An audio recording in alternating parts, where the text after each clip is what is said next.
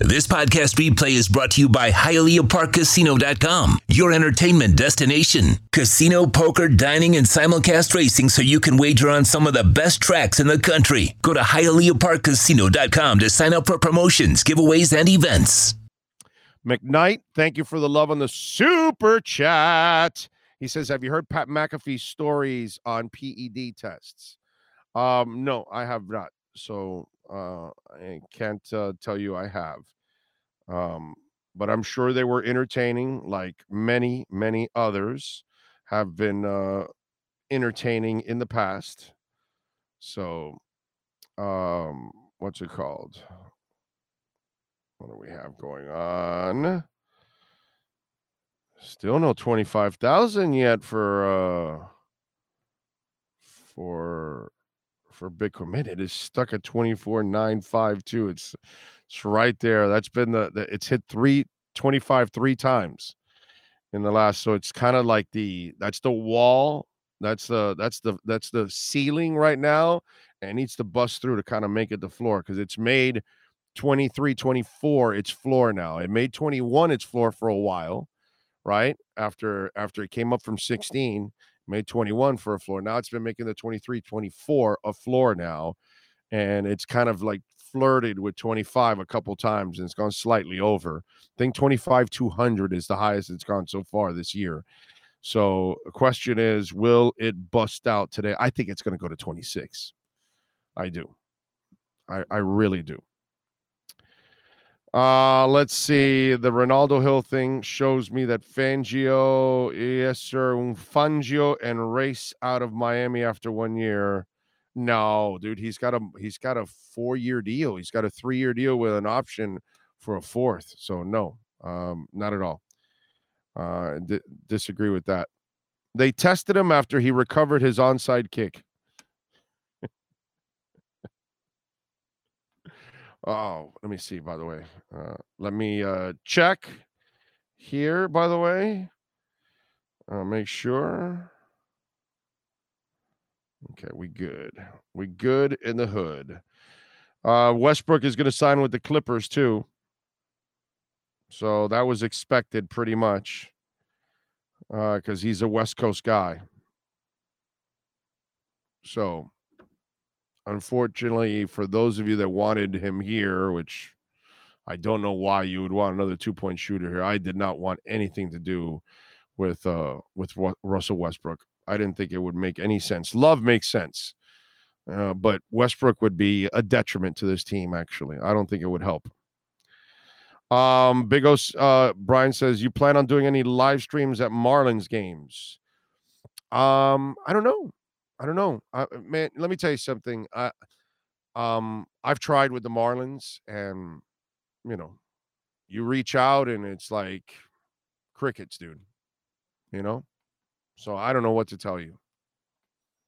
It's, I, I'm not sure how they're not inspired to promote their product. So it, it's hard to to continue to reach out to people and you don't get a response. You know what I'm saying? So I thought we were making some some headway with them, but um, you know, I've tried to reach out a couple times and so it's hard, man. It's hard. You can't, you know, relationships are two-way streets. And if you're not willing to help and and reach out to somebody else, then you know, you what are you gonna do?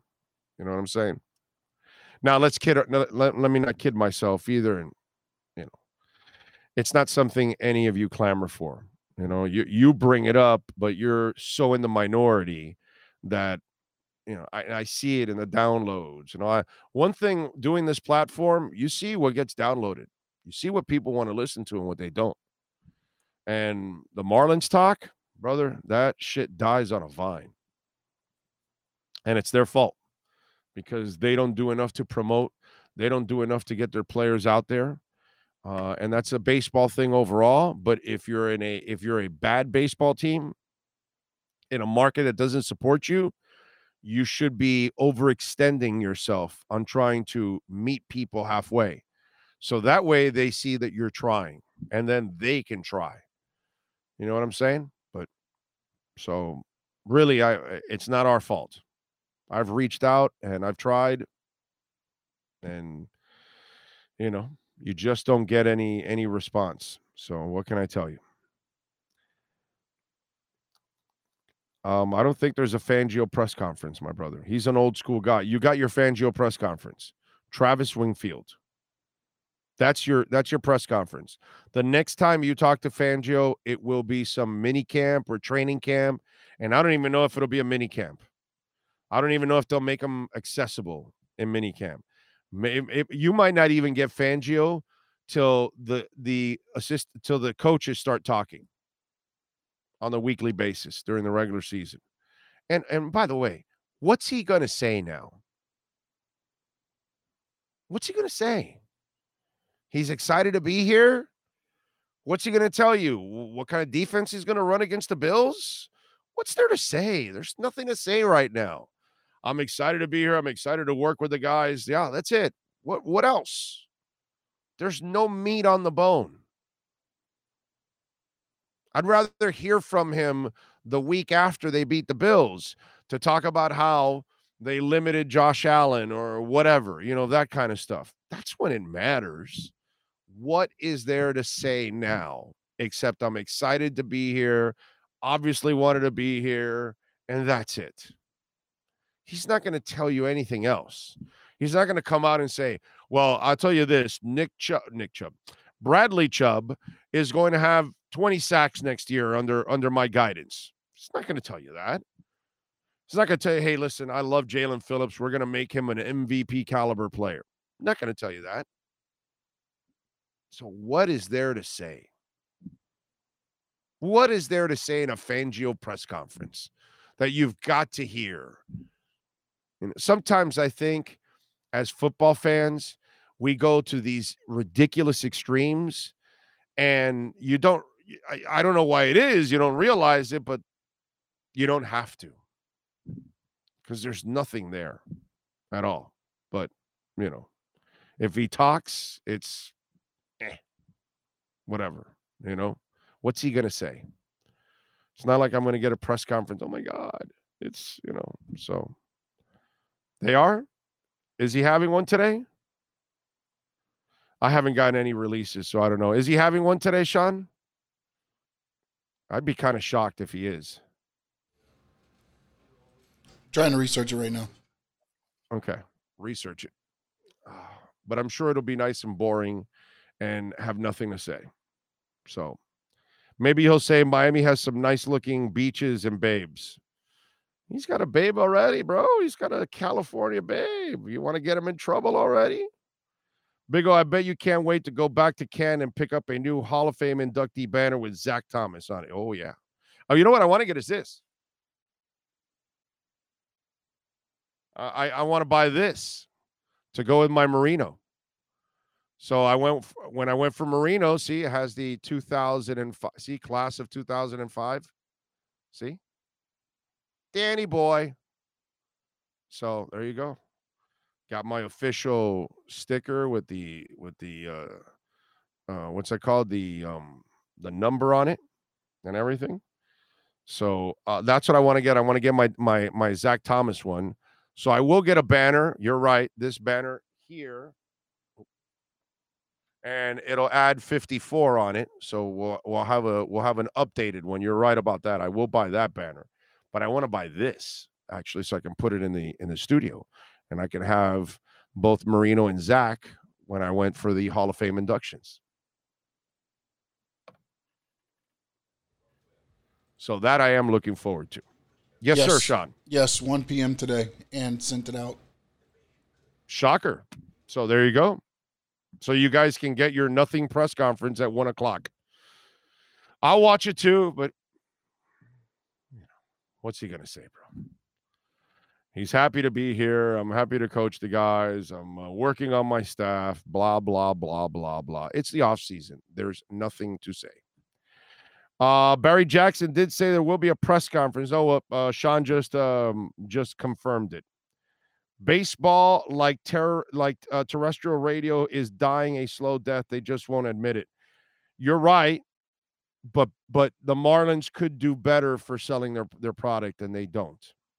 They could meet people halfway and they don't. Uh Big O, that red recovery hat is doing wonders for you. Yeah. Yeah. Um I don't know if I can show you guys. Um I just was blow drying my hair.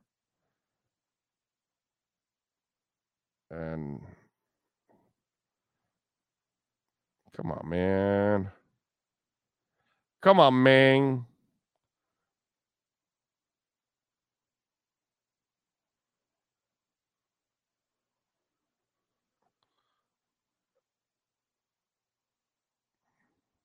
Where's the back of my head?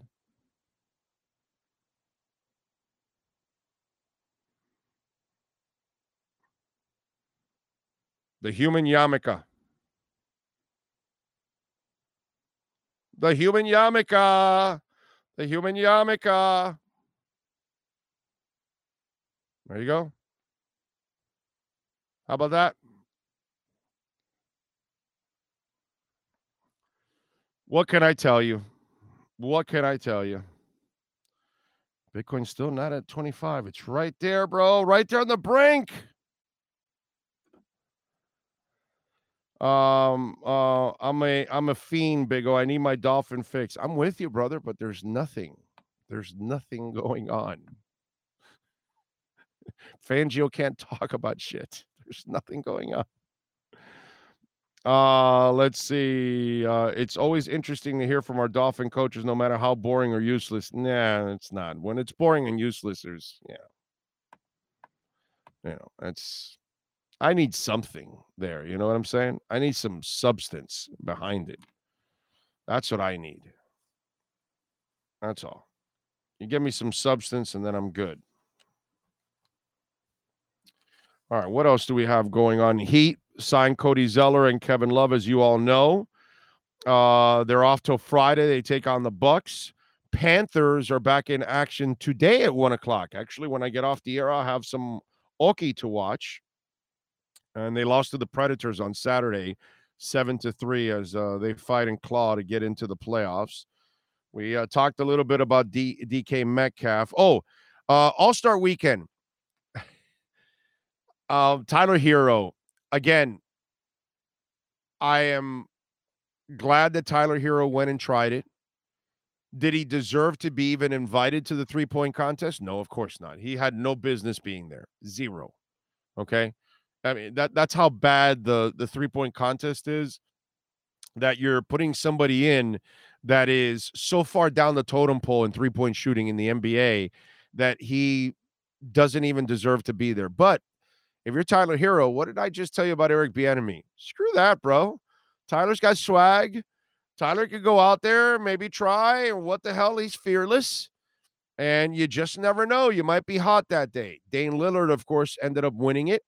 And that was cool, by the way. I like the fact that a unknown stud won one of these contests because it just doesn't happen nearly as much. They're usually fringe players, role players that are winning all this crap. You know what I mean? Like when I was watching the the kid that was what was the name of the kid that was competing against McClung towards the end? Brother, he kept repeating dunks that were already done over and over again. In fact, the one that he did baseline, the Zach LaVine one was way better years ago. It was like I, I am watching, I'm going, dude, there's no like no creativity out of all of this. Like you you, you need to bring more to it. And the McClung kid was much more creative at least. And and more and it was harder actually what he did too. Um, but you know, I, I give Tyler credit for going and trying. Okay and he died out in the first round. You know, but that's kind of why he was supposed to die out in the first round because he had no business being there. Okay. But I give him credit because even if you have no business being there, he's still that kid that has that fearlessness in him. So you just never know for the hell of it. I mean, it's not like I would have ever picked him to win it, you know, but you know, it was cool that he went, but it was very predictable that he didn't last. That's the one thing that I will say. Very, very predictable that he didn't last whatsoever. Bam, by the way, had four points in the All Star game and two turnovers. He did not, he wasn't really much. So it wasn't really much of a All Star weekend for Heat fans. Not anything that you could brag about. Tatum, by the way, was stole the show. Apparently, I didn't watch it, but I see it's 55 points, and Mitchell added 40. Embiid and Kyrie uh, each had 32. So that's uh, some of the stuff that went on. But uh, I thought the I thought the whole three point thing was just kind of crazy. Now, as for Mac McClung, the Mac McClung story is fantastic. Because, see, listen, we no longer have stars in these dunk contests anymore. Those days are gone. And I got to tell you something. I know for you youngins out there, I'm going to tell you something that means nothing to you, but it's going to mean everything to me. Okay. And I feel bad for you that you don't even get to appreciate it. But I'm glad I lived the era when stars went to the dunk contest, when stars competed for the three point contest, when it actually mattered to them, when there was actual competition. Eventually, they all ended up making so much more money and they didn't need it anymore. I mean, not that Michael ever needed it because Michael had commercials and all kinds of stuff. He had money going on from the get go. So money wasn't he he wasn't doing the dunk contest for money, and neither was Dominique Wilkins. Okay, when eh, when you watched it, and when you watch Larry Bird in three point contest, he was talking shit. He was telling every Larry Bird would walk into the locker room and say, "All right, so which one of you guys is playing for second? Okay, so it meant something. So I'm glad I lived the era when superstars competed in the dunk contest, superstars competed in the three point contest, and it meant something to them. Whether it was Dr. J, whether it was Michael Jordan or Dominique Wilkins or you name it, Larry Dance Nance or whatever it was, it meant something to them. And it meant something to us because they, we saw it out of them that they wanted to win this shit badly. So I'm glad I lived it. Uh, you guys did it, and you lose. That's all I can say. Young America, you freaking lose. All right? You lose big time. We won big time. Just like college basketball. It's fun, it's cutesy what's going on now, and it's fun for us because UM's pretty good and they're one of the better teams in the country. But it's a uh, it's nothing. Again, you lose and I win.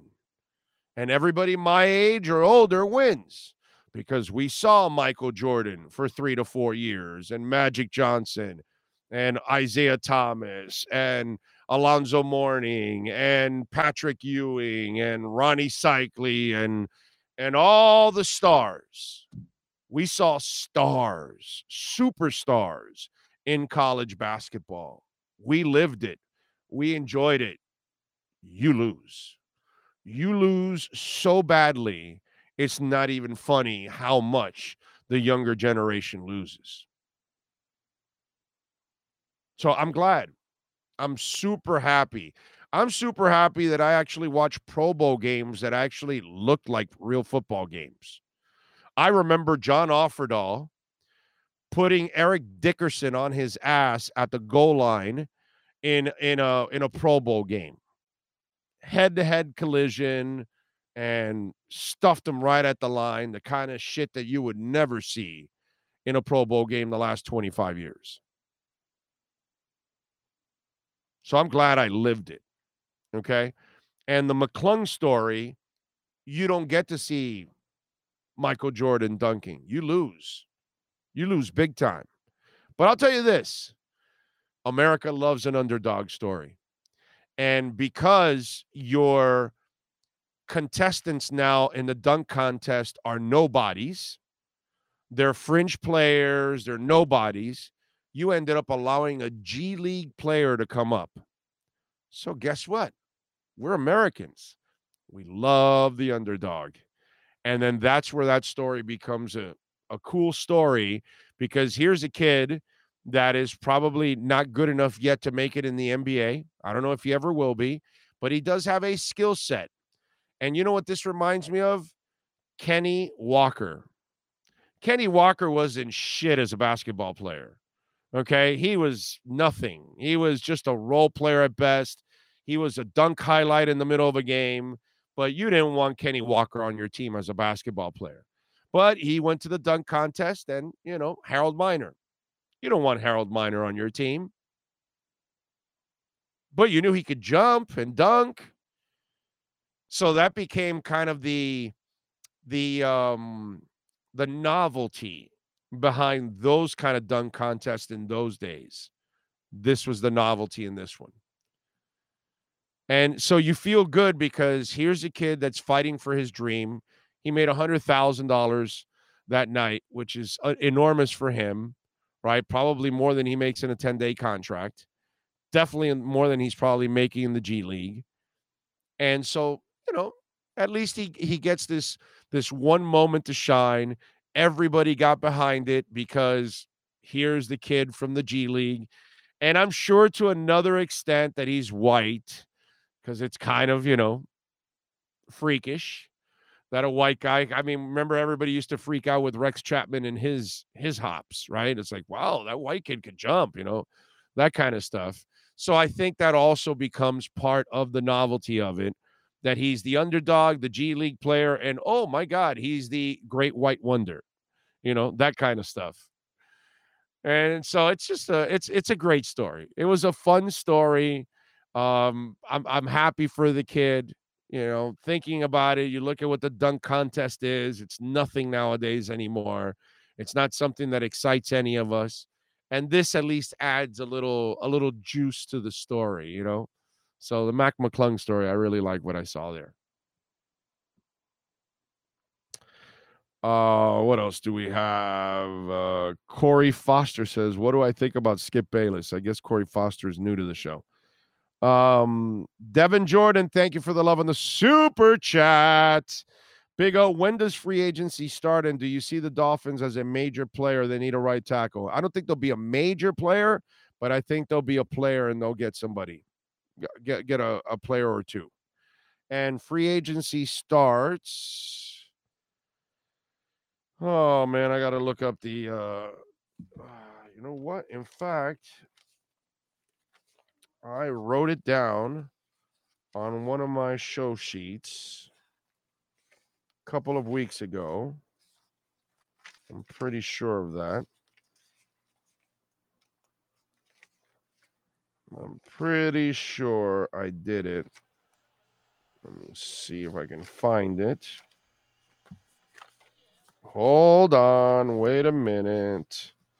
Let us put some boom in it. Oh, I got some of the dates if you want me to go ahead or You do? You got them? Yeah. Whip it out.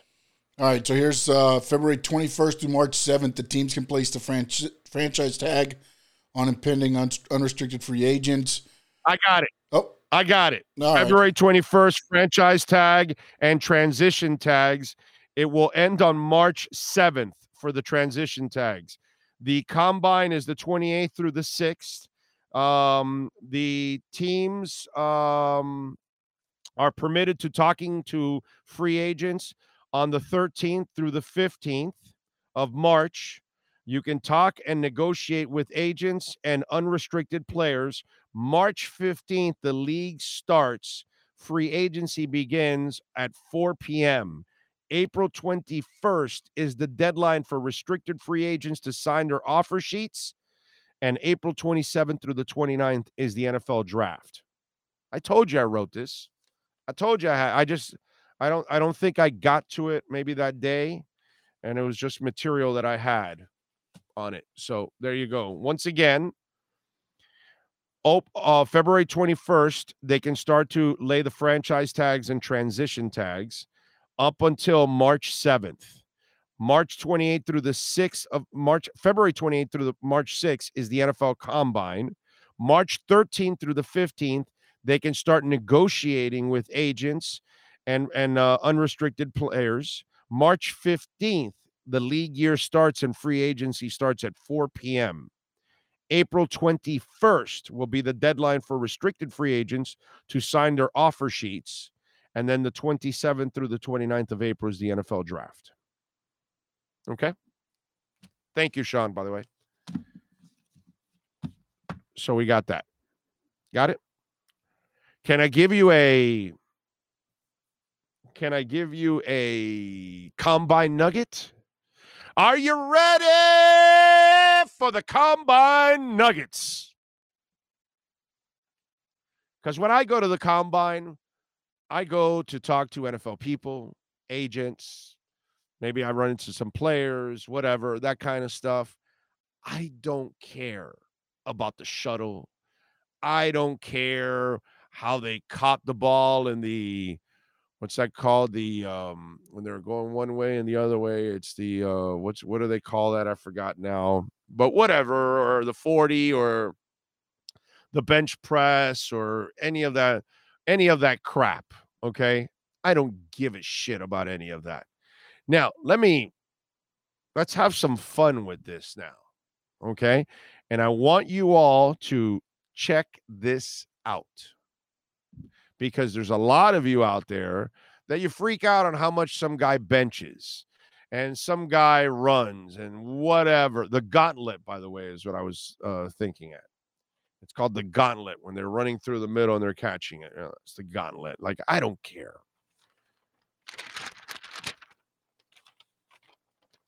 So, the 40. This is one of those things that, oh, did you see this? Let's go over the top 40s of all time in the NFL draft. Are you ready? Number one is John, I'm always injured Ross in 2017 with a 422. 2002, Donte Stallworth with a 422 will run you over coming off a uh, Miami Beach Bridge. 2022, Kalon Barnes ran a 423 He's bounced around the league. He's a practice squad player for the Dolphins. And I think he was on the roster too, made a play actually. 2008, running back Chris Johnson. Pretty good career, 424 until a neck injury ended his. 2004, Dri Archer, eh, 426. 2022, Tariq Woolen, 426. 2020, Henry, I will run you over and turn you on fire. Ruggs, a 427. 2021, Anthony Schwartz, 427. 2013, Marquise Goodwin, a 427. 2005, Stanford Routt. Of course, the Raiders would take him.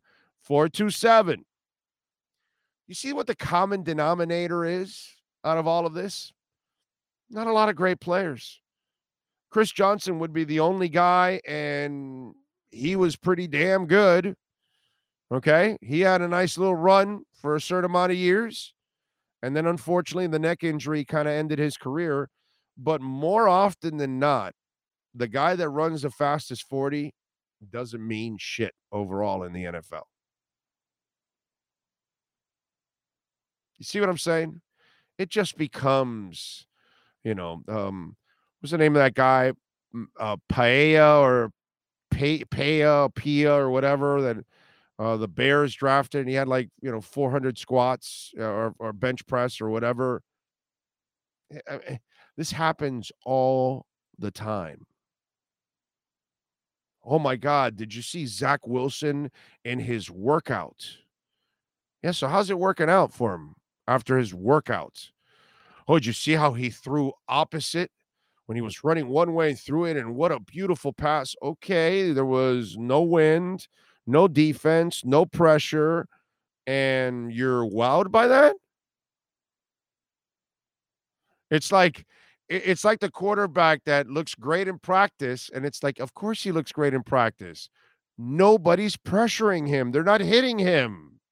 And then he goes out to a game and he's spraying the shit all over the place. And why? Because he's getting pressured and hit and sacked and thrown to the ground, and it rattles him.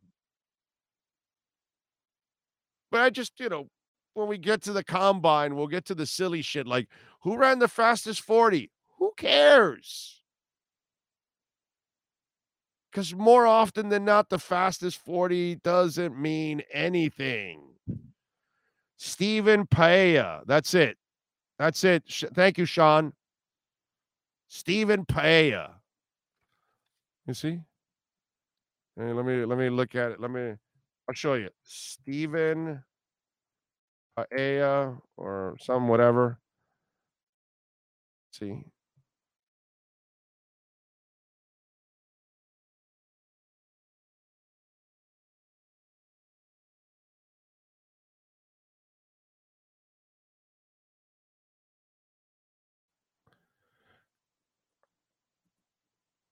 Here we go. Let me see if I have the uh, the story. I remember bench press record 49 reps. That's it. Oregon State.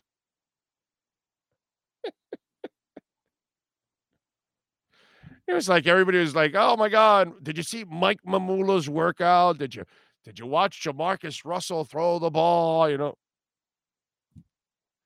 this is the season that we're about to get into. And we make these and i just think that it, what it is is fans get wowed by the shiny object and and they don't really look okay what's the substance behind this? Is there substance? That's what i want to know and that's what lacks it. But it's just funny just want you guys to look at it like really chris johnson was the only guy there that became like a really good player out of all those guys so more often than not, it just doesn't mean anything. It's just a workout number. It doesn't mean what kind of a football player you're actually going to be. Anyway. Uh, does anybody remember Mark Walton? He had some flashes of being a great running back for us, but kept getting in trouble. Yes. Um, Chase Barrett. Now's the time of year where QBs we've been we've seen been awful in college are mocked in the top 10 because they throw hard. Yeah, you're right. You're right, Chase. The underwear Olympics are a product of the off-season boredom for fans to have fun with. Yeah. And and and teams to screw up their positions. Tom, Tom Brady had the worst combine. LOL. Right. Remember? He was just a guy. Nothing because it doesn't mean anything. It just doesn't, bro. And I, I, I, I saw this article today about all the top 40s and and I and I looked I looked at it differently than what the article was about. I go, oh, well, well, look at it now. And, and so this is good perspective that wow, man, hey man, you know, this thing is you know, you got some issues here, bro. It doesn't mean much that you get a, a big 40 time. You know, it's just a matter of a player you like. Did they run well? Are they in good shape? You know, is he smart? That's the other thing because some of these guys that might be really talented, he might be dumb as bricks. And then that just doesn't help you sometimes, or a lot of times. Uh, Big O, what do you and the Marlins have in common that I uh, I love both of you? Ah, okay. Well, we love you too, bro. I just wish the Marlins would love us more back. You know, would be nice. Yep, Jerry Rice did run. I don't know if it was four seven, but I think it might have been a four six. But yeah, when he uh, came out of what is it, Mississippi Valley State, I want to say is where um where uh, Jerry is from. Yeah, yeah, he ran a bad forty, and yet when you got when you got him on the field, nobody caught him he got behind the defense, caught the ball, and just ran to the end zone, and nobody was going to catch him. But no, he ran a really slow 40. So did Larry Fitzgerald, I believe. I don't think he ran a, a fast 40, I think. And he dominated forever. So uh, Dougie Fresh says uh, Kalen Ballage, the workout cyborg freak with every measurable off the charts. We'll check him out and back up for the San Antonio Bra- Bram uh, Bulls, the Bram Bulls. Yeah, I saw the uh, I saw the XFL yesterday or the over the weekend. The Battlehawks beat the Brams or Bra- Brahms or whatever they're called, 18 to 15. The Renegades beat the Vipers 22 to 20. The Roughnecks, Huh? What are they? The Brahmas, like the Brahma bull, the rock, the Brahma bull. Oh, okay. So that's what it's how that's how it's pronounced. I didn't watch any of this. Brahma Bull. Okay, there we go. I, if I would have watched it, I would have probably picked up on the pronunciation. Renegades beat the Vipers 22 to 20. Roughnecks beat the Guardians 33 to 12. And the Defenders beat the Sea Dragons 22 to 18. Did you see who played for the uh for the uh Defenders there, Sean? That wasn't the Paxton Lynch team, was it? That uh I I know Paxton Lynch played. I don't know what team. Yeah, he wasn't good. He got benched. King, oh, okay. D'Eriq King plays for the Defenders. Okay, yeah, yeah, yeah, yeah. And he was one of two for seven yards, and he had eight rushes for 14 and a touchdown. Oh.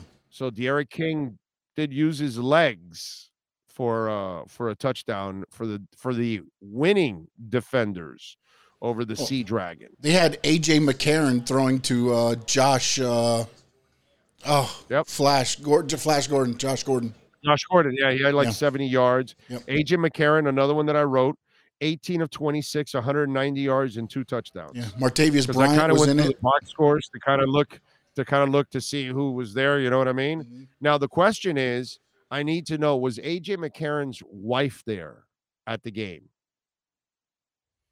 She That's might have been the only if person they didn't show. Game, it, uh, yeah, because if they went to the sidelines to show her, I might just watch those XFL games just for that. Okay, because I know Brent Musburger's watching it. If anybody remembers Brent Musburger drooling all over AJ McCarron's girl, she became a thing when he was in Alabama. You know, because she's gorgeous, by the way. So you know yeah, what? He he he he he outkicked his coverage is what he did. What I like what I did many years ago, outkicking my coverage with my wife. Yes, what what did you say? No, I was gonna say the the interesting thing was they the XFL, and I, and I know football with Al Michaels does it a little bit more, but on the actual scoreboard, it shows who the under, you know, who the favorite is and everything. So instead of, you know, like on the bottom, it says, you know, they're three and a half point favorites.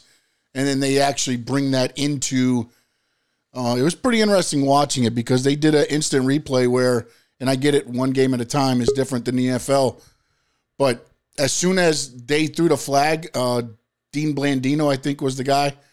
He's already looking at the play. So as soon as they say, okay, it's a thing, it was almost instantly done. It was already done, the instant replay.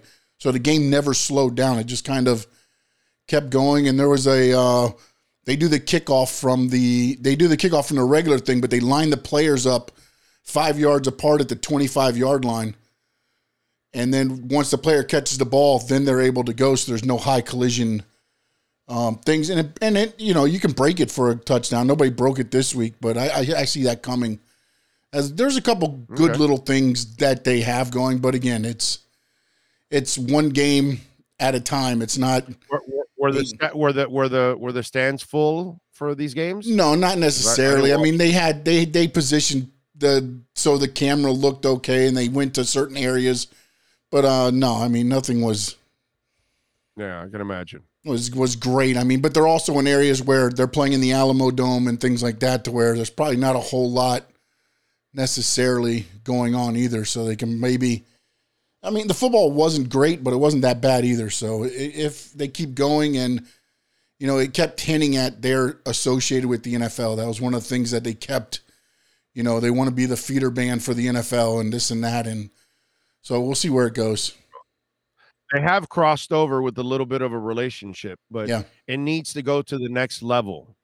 And what I mean by that is, um, I know Skylar got a lot of play this year, but let's just say Tua stayed healthy and and Teddy stayed healthy, and Skylar didn't play.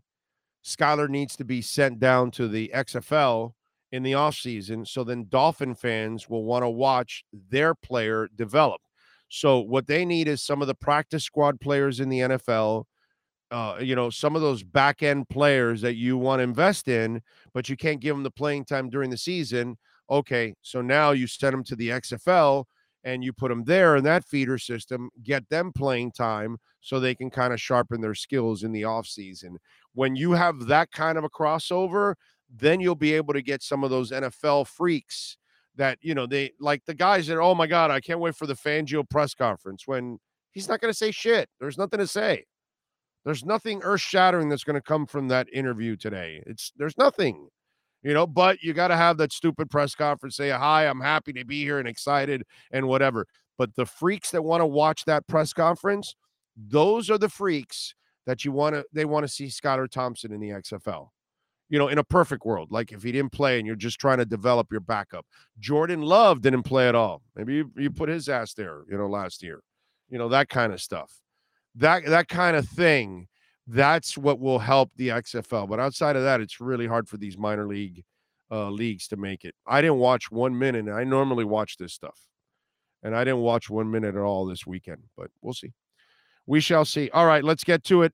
Let's unleash the Wolf Pack with Cameron Wolfe. We unleash the Wolf Pack as we get the latest in the NFL and the Miami Dolphins with our KSDT CPA Pro Football Report with NFL Network insider Cameron Wolfe. KSDT is one of South Florida's largest and one of the country's fastest growing accounting firms. KSDT CPA is a full service firm that also excels in crypto. Visit them at ksdtcpa.com or call 305 670 3370. Here's NFL Insider Cameron Wolfe. All right, Cam, how much of the XFL did you watch this weekend? Uh, honest answer, uh, none of it. I'm just, I don't know if that's the right answer I should give given my job. I didn't watch um, any of it either. I didn't but, watch any uh, of it either. I, didn't. I don't know if you heard what I was and, saying. And, and it's no offense to XFL. I'm glad that, that for football lovers, there's another product out there. Um, and I don't have any comment on what the quality is, and I, I, will watch something at some point. But this is my first uh, my first Sunday with no football and uh, about six, five or six months. So I spent it with my family. Right, right. No, I'm, I'm with you, dude. I relaxed. I, I didn't watch a minute of it uh, myself. Uh, but I'm with you. But uh, you know, I, I said that you know it's hard for any of these leagues to survive, but the XFL has built some kind of a partnership with the NFL.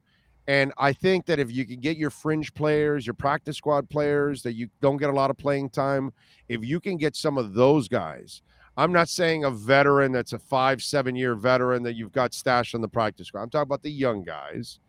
Uh, if you could get those kind of guys, your third quarterback or somebody like that, I think that's what would actually infuse interest into the XFL because of the very sick nature of NFL fans. If some of their NFL players, even their fringe guys, are on those teams, you might now bring some more eyes over there because of that. I think. No, I, yeah, I think the I think the we've seen a lot of these leagues go about, you know, the XFL, the USFL, and I think the key for longevity for one of these leagues, whether it's the XFL or otherwise, is to convince the NFL to partner with them and, like you mentioned, have them as a direct development branch. Because let's be frank, we don't have a, another, and the football's different, but we don't have another sports league where people willingly watch minor league um, sports. But the football has the best chance. But the only, I think, direct route is one to have a development um, wing so that you can um, it could be a, a, cycle back and forth but also because fans connect to it and you know how fans are they get so much you know yeah. dolphins fans want to know who's the backup right guard you know right now so it, they would be following okay who's going to be in our pipeline who's you know can a guy go back down there to develop if he's struggling if you draft a guy in the seventh round and he's your you know, your third string running back or quarterback or linebacker or something of that sort, he can go down there and you still have his rights. And so you can watch him in the off season and get excited about him or get excited what you're building. And it gets guys reps. And particularly for like positions that are hard to develop in season, like quarterback and like the linemen, the trenches. The I think that's the most important. And that's gotten really bad. Yeah, that's gotten that, really bad. Exactly, exactly. And that's the hardest position to to have good quality, which is why a lot of times these leagues don't have great quality because the quarterbacks and the trench play which is the hardest to find, aren't great. The receivers are going to be going to be fine. You're always going to be able to find receivers. You're always going to be able to find some sort of uh, DB to an extent, right? And so it's harder to find the big dudes and the guys who can really sling it as a signal caller. And so uh, those are the guys to me, development wise. Like, imagine if you know, I don't know if you had it for every team, but imagine if you had like a Florida a Florida team, and all three Florida teams sent their development affiliates to this team. Yeah, I would imagine. Orlando. Yeah, right. yeah, to Orlando, for example, right? I would imagine Dolphins fans, Jaguars fans, Bucs fans would all watch to see their seventh round pick, their undrafted rookie who may be on the practice squad. And maybe it's only something where practice squad players or guys who you have offseason rights to can play in. Maybe it's not anybody on the 53 man roster because teams will be worried about, okay, my guy's getting hurt or tearing an ACL in the offseason. Yeah. Make it just practice squad guys or guys who are on your 90 man who don't make um, the team. Yeah. And those are the guys right. who get it in, you know? Um, so to me, that's developmental guys, bro. Yeah, developmental absolutely. guys. Yeah. And let me tell you something. Uh, a quality control coach. Yep. Can now go in the offseason to be an assistant receivers coach. Mm-hmm you understand? Like so that way his development also is happening too. Yeah, you know, same it, for, it could go same for scouts. different ways. Same for personnel. Yep. Exactly. Exactly. Dude, yeah, you know, pro personnel, know, for example. I, I, I, know half the guys in the XFL, yeah. in the personnel departments. Yeah. Yeah. I know half those guys. Yeah, and doesn't okay. mean those guys have to lose their job. They can keep their job, but the, this is right. But the element of this is we're talking about what it means long term. First of all, they've got to survive short term. The problem with a lot of these leagues is they, you know, last time it was COVID, so that was a little unfair. But a lot of times you see these leagues and they fold within two years. And so I'm sure the NFL is waiting to see if there's any viability, what the numbers are, what the interest is. They already have Walt Disney and ESPN on board as a TV partner. But what's the interest? Who how many people are watching? And then once they have interest in it, then it's like, okay, we can put our name behind it and make a development front, but we got to make sure it's well run. Make sure whoever's running it you know the rock's a part of it. They're doing it for a good cause. They're not just you know throwing money away or eating the money you know you never know with these businesses how it's going through. Make sure it's financially feasible make sure it's interesting and make sure they're doing it the right way. And then to me there's no reason why the nfl shouldn't jump in and get on board you know? They're always trying to expand. And i'll give you i'll give you something else um that they need to do and that's uh, this is sorry canada I, I i apologize this uh, they need to make sure that they're paying better than the CFL and take away the CFL's talent too. Uh, because you you've got to make it to where you're the second best North American league, and and you become the feeder system for the CFL, right? And for and for the NFL's training system. So that way you you know you've got that that's where you've got to make sure that you're not losing a player to the CFL, and then you're getting the third level player on top of all of that. Uh, that that I think is, you know, again, I'm nothing personal against the CFL, but if the XFL wants to survive, you've got to make sure that if the player can't make it in the NFL, he wants to go immediately to the XFL, not the CFL. And you and I, we, we know enough agents. Agents yep. already have trouble convincing guys just to go to the CFL as it is. And guys generally really don't want to go to the CFL, but they have to go to the CFL in order to keep their dream alive, make money the way they love making money playing football, whatever it is. You know what I mean? But you you yep. you know how it is. Yep. You've heard the stories. Agents yep. will tell you that, you know, they'll, they'll have a guy in the CFL and the guy's freaking calling them every day complaining about being, you know, in the CFL and that kind of stuff. So I think it's very important that the XFL also – uh, creates the kind of place that those players will gravitate to instead of going up north. Yeah, I, absolutely. I mean, that's all a part of the long term growth process. I think the XFL would be success wise, and and also like we're seeing, and I think I heard you guys talking about it before I came on, but also it allows the NFL to try different rules or different elements yes. of the league they're coming. Like I saw the replay element. I didn't see it live, but I saw people talking on Twitter about how good it was to see the transparency of the replay system to go about you know challenges. Obviously that's a huge issue in the nfl we talk about it every sunday. Is it a catch? Is it not a catch? Why are they overturning right. this rule? Like you can try this sort of thing see how it works. If it doesn't work it never reaches the nfl if it does work then you can push it through.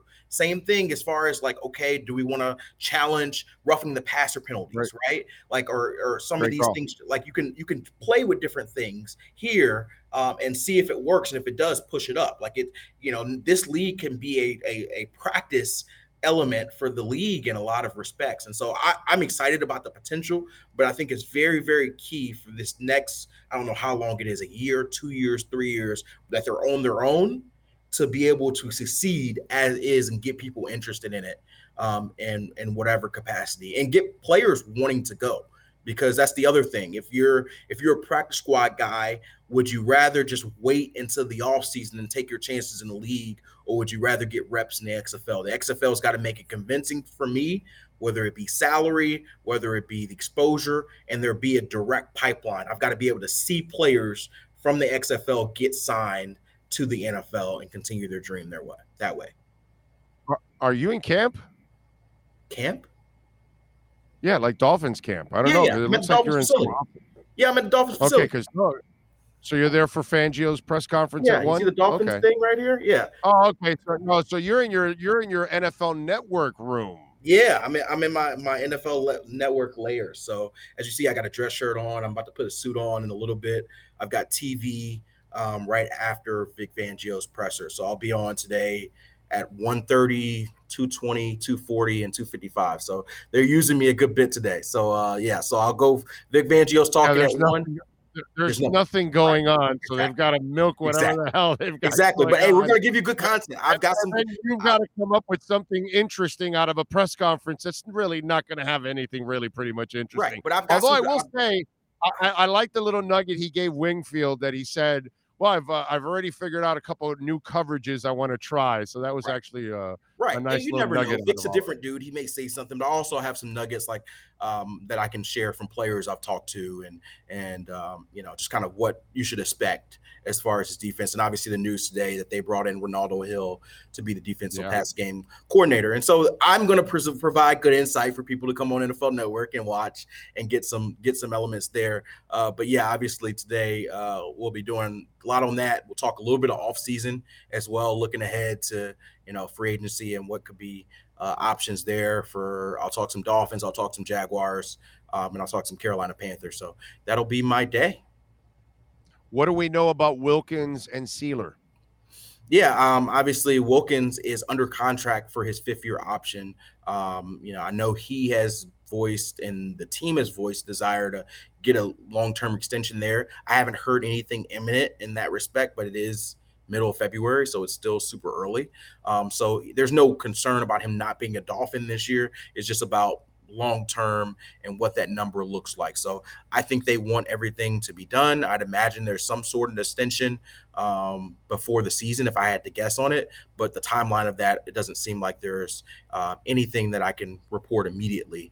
And I think Zach Sieler's a guy that you know they want to keep here too. The thing that Vic has to see, which he made clear in Travis's interview, and I'm sure he'll make clear again today, is he wants to see these guys. And so, as the head coach of the defense, although we know that Christian Wilkins is a pillar here and Zach Sieler's been a baller, I think he's going to want to know what these guys look like as he puts in his new scheme before fully committing to them being long term pieces. Now, I don't think you have anything to worry about on those two guys, but maybe there's no rush into signing these guys to an extension until he gets them in their program and training camp. And then maybe you start to see some of these things uh, trickle out.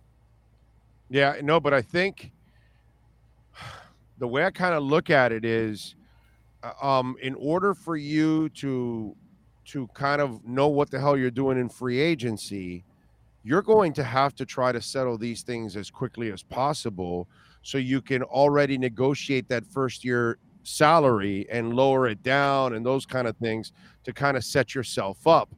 You're not this is I don't think this is a process where you attack free agency and then you come back to Wilkins and Sieler. You know what I'm saying? So yeah, I mean, it has to be a order, and I would imagine that they're really early in the pecking order of the offseason. Yeah, like I said, I, I, don't know for sure there. Maybe Vic, I doubt Vic will give us anything on that. Um, but I think what you know, the Wilkins number is a little bigger. The Sieler number is not that huge. Um, but I think what you'll probably see first of all is them going about restructuring. So you'll restructure some deals and get cap space that way first for guys who will be here long term. Maybe a Tyreek Hill. Right. Maybe you go back to a um a Ron Armstead. Armstead if you want. Connor Williams. and Connor Williams. You know, these are guys who you know are probably going to be pieces. You give them extensions, and then it, maybe Wilkins is a part of that group, right? So all of it depends on your cap if you have to fit things through. But if you're talking about a big money extension, which Wilkins is probably going to get some big money, um, given how he's played, then you know you're going to want to make sure that's done right. And so I don't know where they are. I'm sure there's been some conversation. A lot of these things pick up at the combine or leading up to the combine, and so I'm sure if there hasn't been, there will be some conversation between Christian Wilkins' agent and the Dolphins at the combine and they will see where they are. And maybe that's where the start of a deal is coming out, or maybe they say we table this until later in the offseason. Um, that's a lot of what the combine conversations are for.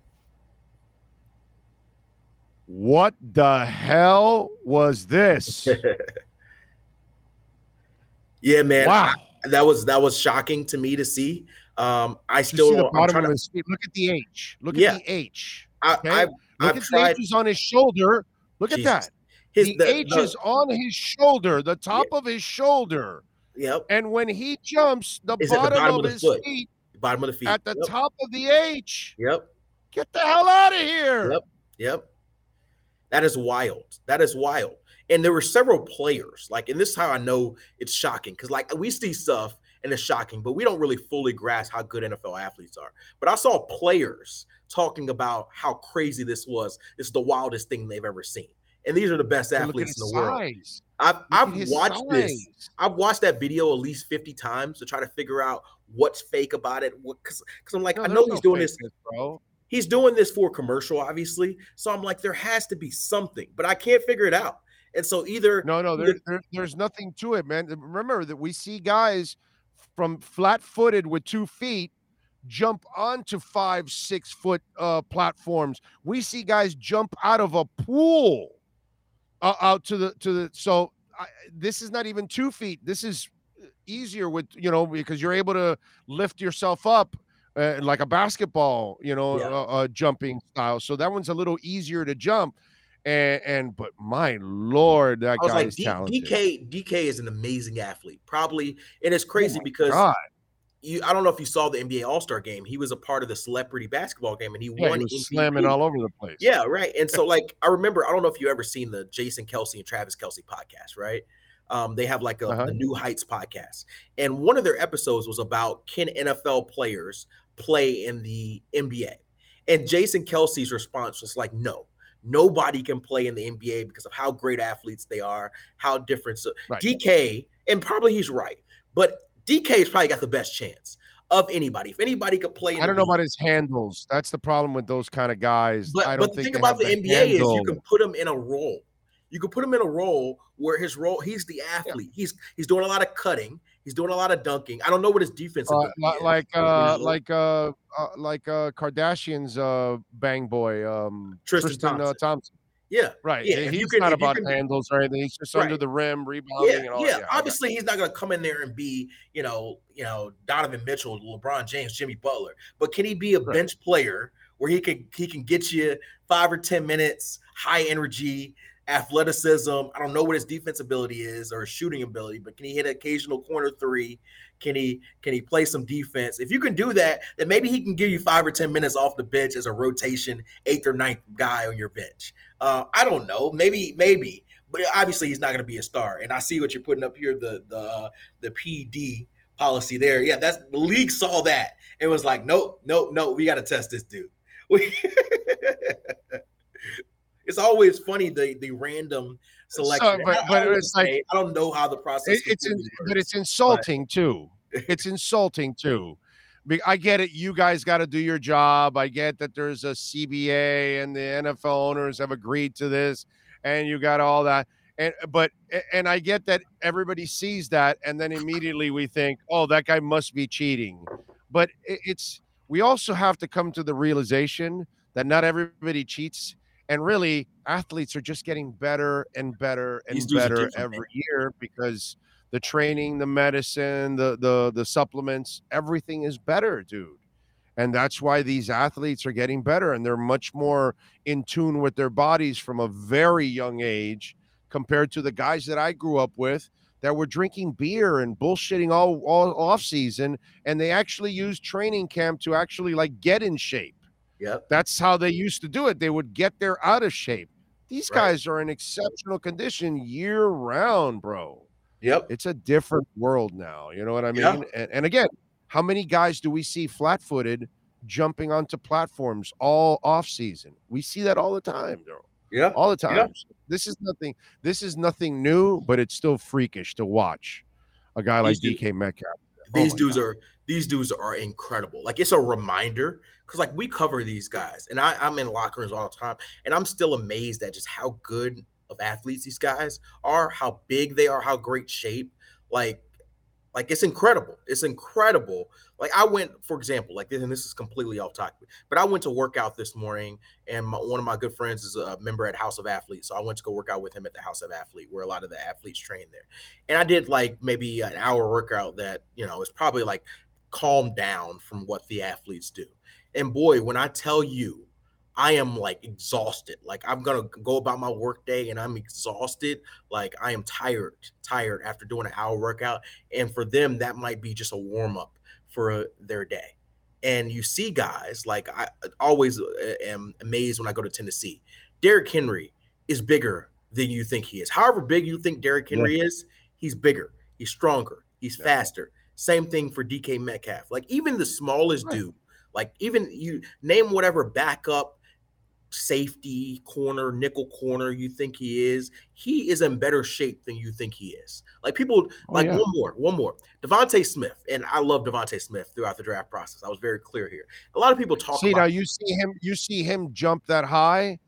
As light as he is, you Yes. could believe it. Yes, But the but Metcalf is built like a freaking building. He's dude. 225, 6'2, 225, a tank, a tank.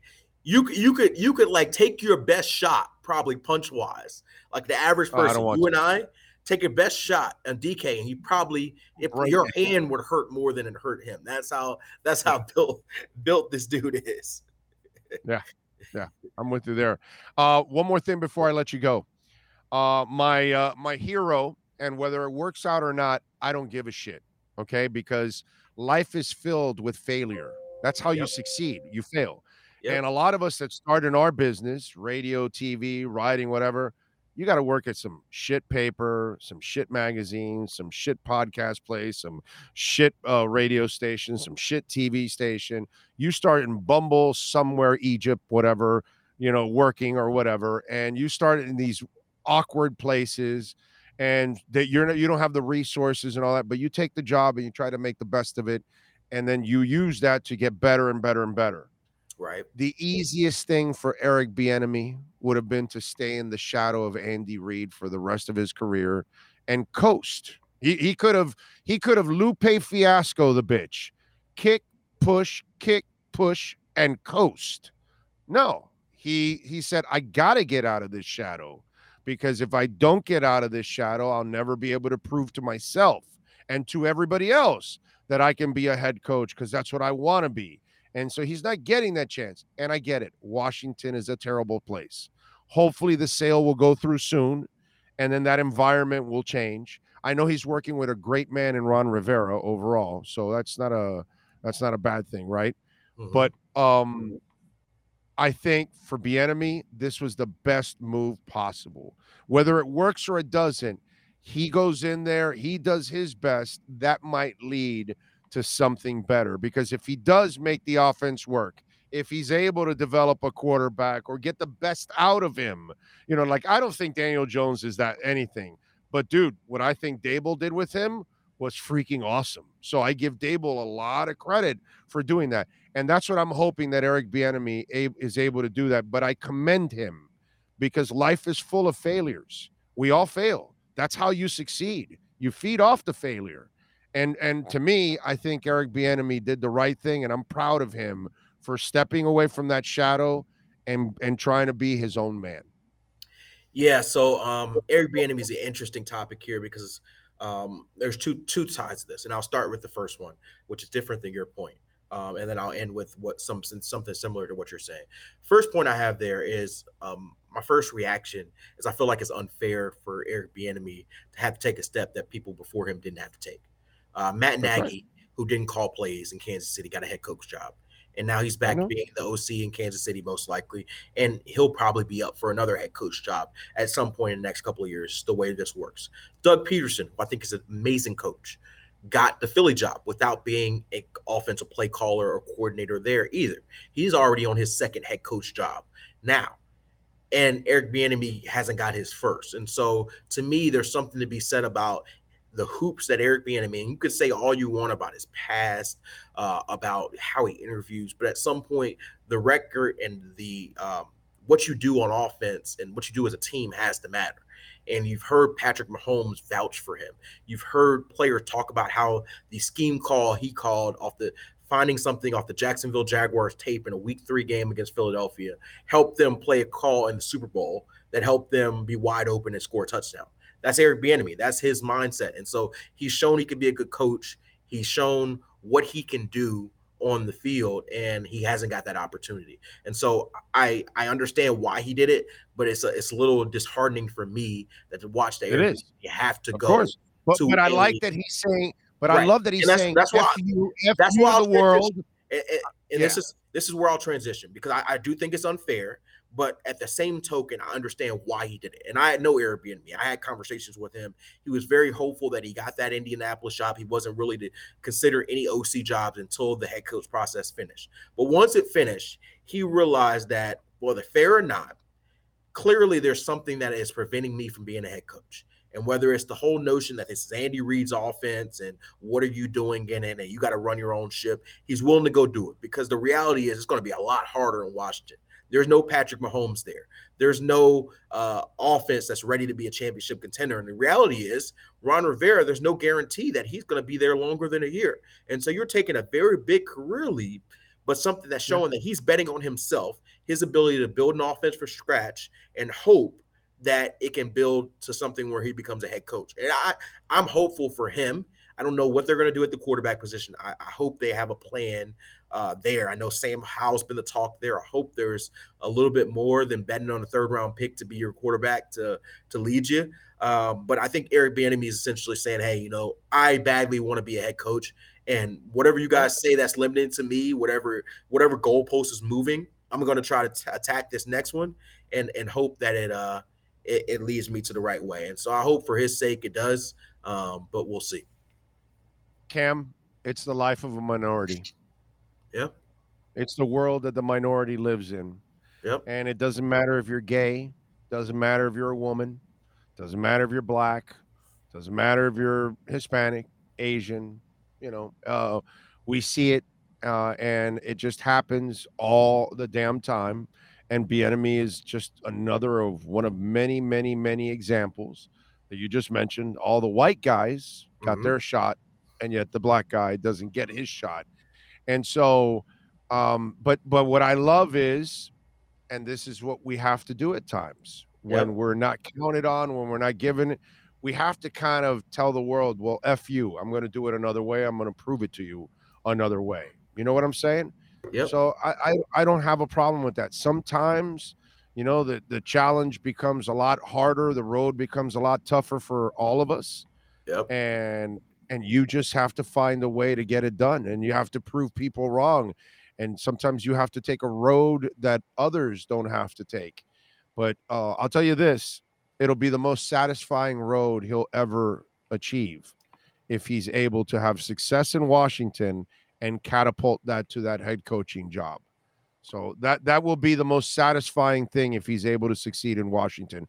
One yep. because of that environment okay Yep. Because you're gonna get you're gonna get extra bonus points. Like if you would have become the offensive coordinator in San Francisco, people would have said, "Well, dude, you took over a team that was loaded, and you took over a, a defense that limits people down to 12 points. All you got to do is score 15. I'm not impressed." You go to Washington and you fix that mess. Yep.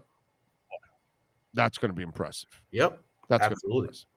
Absolutely. All right, so NFL Network this this uh this afternoon after the Fangio yeah yeah conference? as soon as the Fangio press conference is over, Dolphins fans tune in to NFL Network. I'll talk some uh some more Vic Fangio, give you some insight you didn't hear in the presser, and then I'll talk a little bit about free agency, so you'll get some insight from me. I'll start with offense in the first hour, defense in the second hour. I'm giving you guys insight that, uh, that nobody else knows. So come come join me uh, there, and uh, yeah, we'll talk some ball. So this is my last uh, work assignment of the week. I got one day, and I'm going to Puerto Rico for the rest of the week to Slacker. vacay with uh, my wifey, and then I'm going getting back into combine mode after that. But this is our time to try to get in some vacay, but I'm still working on a on a holiday for a lot of people. Uh, so you know, Favorite song I've sent you over the last few days? oh, uh, the Three Us song was very good. Um, that was a very good one that you sent me. Tuka Utes rootin'? Yes, yes, I like that Yeah, vibe. You know, like I, to me, oh my yesterday- god, that was I like like like trust me, my wife my wife loves the cold weather. I love the warm weather mostly because this time of year I can let my window down and just vibe to some music with great weather and that that weather listening to that song was was perfect. Um and so I'll vibe to that one for sure. Um the De La Soul song you sent me uh I think was Buddy? Buddy. Yeah, that was that was pretty Yeah. good too. Um so yeah, yeah, man. Q, uh, Q, Q-tips in it from um Yeah. from um well Q-tip did uh solo stuff, but he's with uh damn it, what's the the the other uh, rap band that he's with? Um Ah, Tribe Called Quest, man. Oh yes, Damn yes. Yes. Yeah. So yeah. So there you go. All right. So there we, we I was I was sending him some stuff over the weekend after we talked. Yeah, we So had a whole we had a whole conversation about rap music that that I may Yeah. have I missed. the just 80s Arrested Development, uh, So, Tennessee. yeah. Tennessee is a great song. Uh, yeah, so I'm catching up, man. I'm catching up on stuff that was before my time, but I need to listen to. So I'm There with it. go. All right, Cam. all right, enjoy man. your uh enjoy your afternoon. We will uh talk to you later on in the week from Puerto Rico. Yeah, absolutely. All right, be good, baby. There you go. The Wolf Pack has been unleashed.